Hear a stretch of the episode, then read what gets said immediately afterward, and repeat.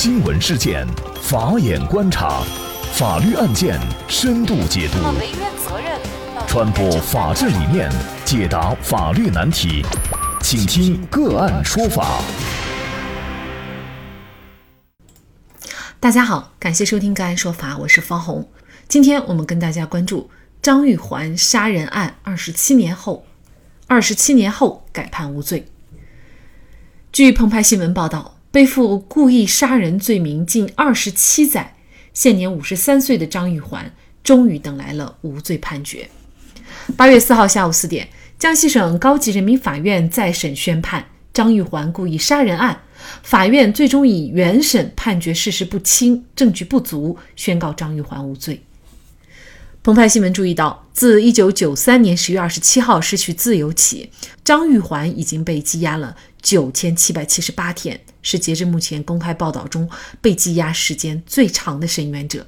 澎湃新闻此前报道，1993年10月24号，江西省南昌市进贤县黄岭乡张家村男童张磊和张翔被人杀害。3天后，邻人张玉环被警方定为嫌凶。被带走后的1993年11月3号和11月4号，张玉环做出了全案仅有的2份有罪供述。澎湃新闻此前报道，1993年10月24号，南昌中院第一次开庭审理该案时，张玉环辩称冤枉，称是公安局逼打招认的。1995年1月26号，南昌中院一审判决认定，张玉环用手卡、绳勒、棍打的方式将邻居家的2男孩杀害并抛尸水库，犯故意杀人罪。该判决中，南昌中院认为该案基本事实清楚，基本证据充分，罪行严重，但根据案件的具体情形，判处张玉环死刑，缓期2年执行。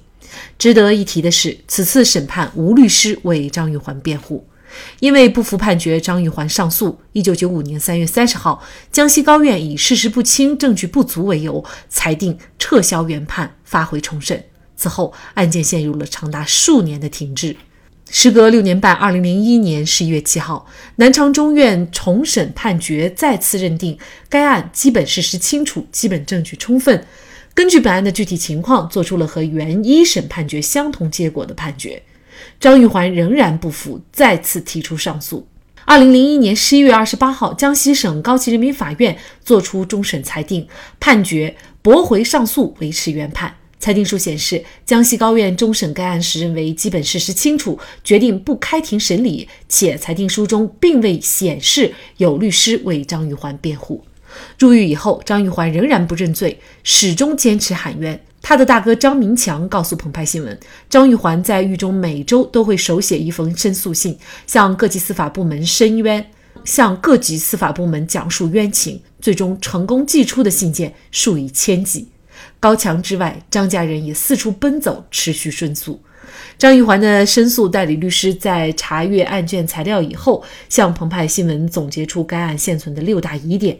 物证缺乏鉴定，无法直接证明张玉环作案，无法排除其他可能性并形成证据闭环，全案仅有的2份有罪供述之间存在很大的出入，江西高院终审时没有律师为张玉环辩护，涉嫌程序违法。经过多年申诉 ,2019 年3月1号，江西高院对张玉环案作出再审决定。张玉环在最后陈述中再次重申冤枉，称口供是在刑讯逼供下作出，超过26年的牢狱让他妻离子散，恳请法庭还他一个公道。那么再审判决无罪以后，当初的刑讯逼供者、冤案制造者是否会被追责？刑讯逼供如何杜绝？就这相关的问题，今天呢，我们就邀请张玉环案再审辩护律师、北京泽博律师事务所王飞律师和我们一起来聊一下。王律师您好。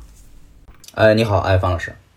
感谢王飞律师，也恭喜您又一个冤案在您和尚满庆等律师的努力下沉冤昭雪。那么这个案件再审判决无罪以后，当初的刑讯逼供者是否会被追责呢？刑讯逼供者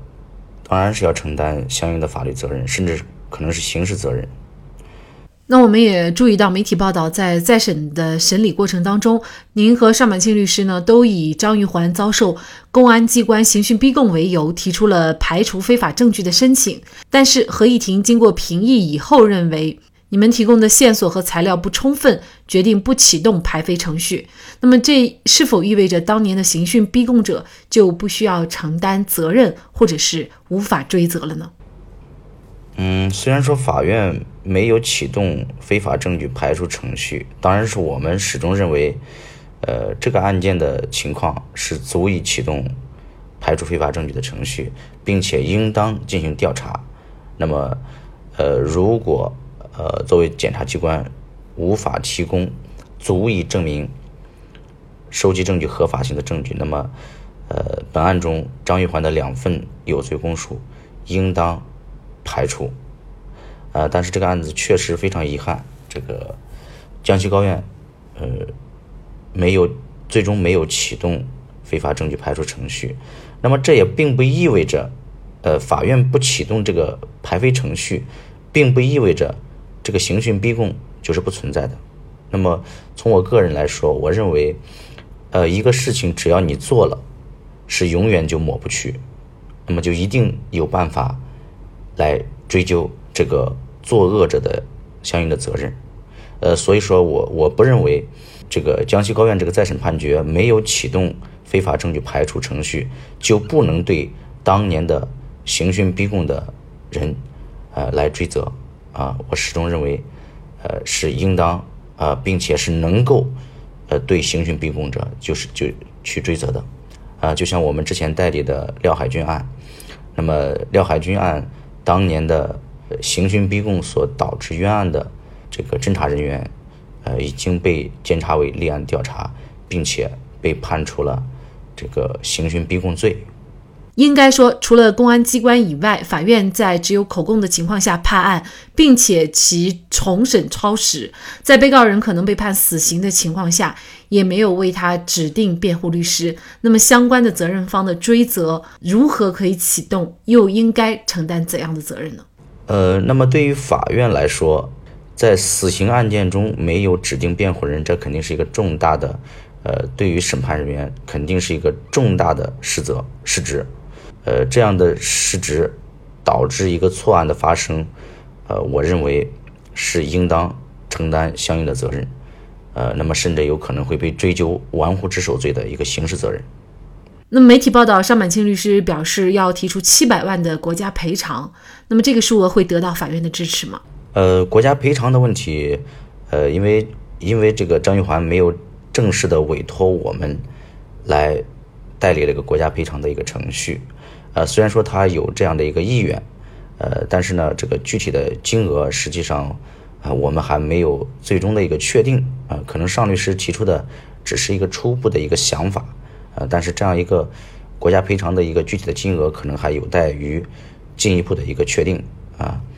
尽管此案发生在26年前，但是并不意味着26年后的今天就没有冤假错案，而造成冤假错案的根源多数都在于刑讯逼供。即便是在当下，刑讯逼供也仍然存在。那么您认为如何杜绝刑讯逼供呢？我认为杜绝刑讯逼供首先应该有相应的制度保障，比如说这个律师在场权，在侦查人员讯问过程中应当赋予律师的在场权，那么律师可以及时的制止一些非法取证行为，当然这是一个制度方面的一个改进。同时呢，我认为如果要杜绝刑讯逼供，我认为依据现有的制度也是可以有操作的空间，比如说在发现任何的刑讯逼供的行为以后，应当对刑讯者进行严厉的追责，那么也就是说让他的违法行为付出惨重的代价。那么在这样的情况下，我认为应该可以逐步的减少甚至是杜绝刑讯逼供。那么现在的问题就是说，我们对刑讯者过于宽容，追责不力，那么导致这个刑讯逼供它的违法的这个成本过低，这是现在这个刑讯逼供屡禁不止的一个很重要的原因。但是呢，相对于在1993年，也就是在27年前，我们的刑事司法制度其实也发生了很大的改变。那么对刑讯逼供的这种限制措施和防范措施其实已经有了很大的改进，但是不可否认，在现在还仍然是在某些个案里面确实还存在刑讯逼供的行为。所以说我认为要想解决这样的一些刑讯逼供这样的一些顽疾，就应该出重拳，对于刑讯者零容忍，然后呢采取最严厉的追责措施。我认为这是一个可能在目前的一个制度环境下应该是一个可行的一个方案。27年又何止是张玉环一个人的27年。张玉环被羁押以后，妻子宋小女带着2个儿子讨生活，其中的辛酸无法想象。11年前，宋小女患子宫癌，担心孩子以后没人抚养，决定改嫁。但在签订离婚协议之前，她对现任丈夫提出3个条件，其中包括必须无条件地对张玉环的2个儿子好，同时允许她随时回去看张玉环。8年前，宋小女宫颈癌手术失败，导致膀胱破裂。就在张玉环回家那天，宋小女走上前去，没等搭话，就因激动过度晕倒在了家门口。本应该属于团聚的夜晚，宋小女在2个儿子的陪同下被抬上了120急救车。深夜，她告诉澎湃新闻，其实她看到张玉环回家的那一刻，内心是悲喜交加的。她知道，在短暂的相聚以后，自己最终要回到原先的生活，无法给张玉环一个完整的家。她人出来了，却还是一无所有。8月5号上午8点不到，身体刚刚恢复，宋小女又坐车来到了张家村。时隔近27年，2人再次紧握双手。宋小女告诉张玉环，她从1993年起就欠自己一个拥抱，一直欠到了1999年，嫁给现在的老公。而张玉环的大儿子也因此饱受歧视，早早当家，从来没有去看过服刑的张玉环。小儿子只去监狱看了2次。84岁的老母亲终日以泪洗面，为了一口气活到现在。27年后，一家人再次团聚，却已支离破碎。一个家庭3代人的遭遇，如果不能对当年的刑讯逼供者、违反程序审理的法官、冤案制造者进行追责，那么冤案平反的意义在哪？司法公正又如何体现？好，在这里再一次感谢张玉环案再审辩护律师、北京泽博律师事务所王飞律师。那另外，我们的节目也在之前采访过张玉环案的另外一位辩护律师尚满庆律师。对于他的采访，大家可以关注我们个案说法的公众号，在今天的文章推送下方有关于冤案如何平反的相关节目。那么大家如果想获得我们节目的图文资料，欢迎您关注个案说法的微信公众号，在历史消息当中就可以找到这期节目的全部图文资料。那么大家在生活工作当中遇到一些法律问题呢，也欢迎大家向我们进行咨询。您可以添加15974827467这部手机号码的微信号，就可以找到我们，他们都非常的资深、专业和负责任。感谢您的收听，我们下期节目再见。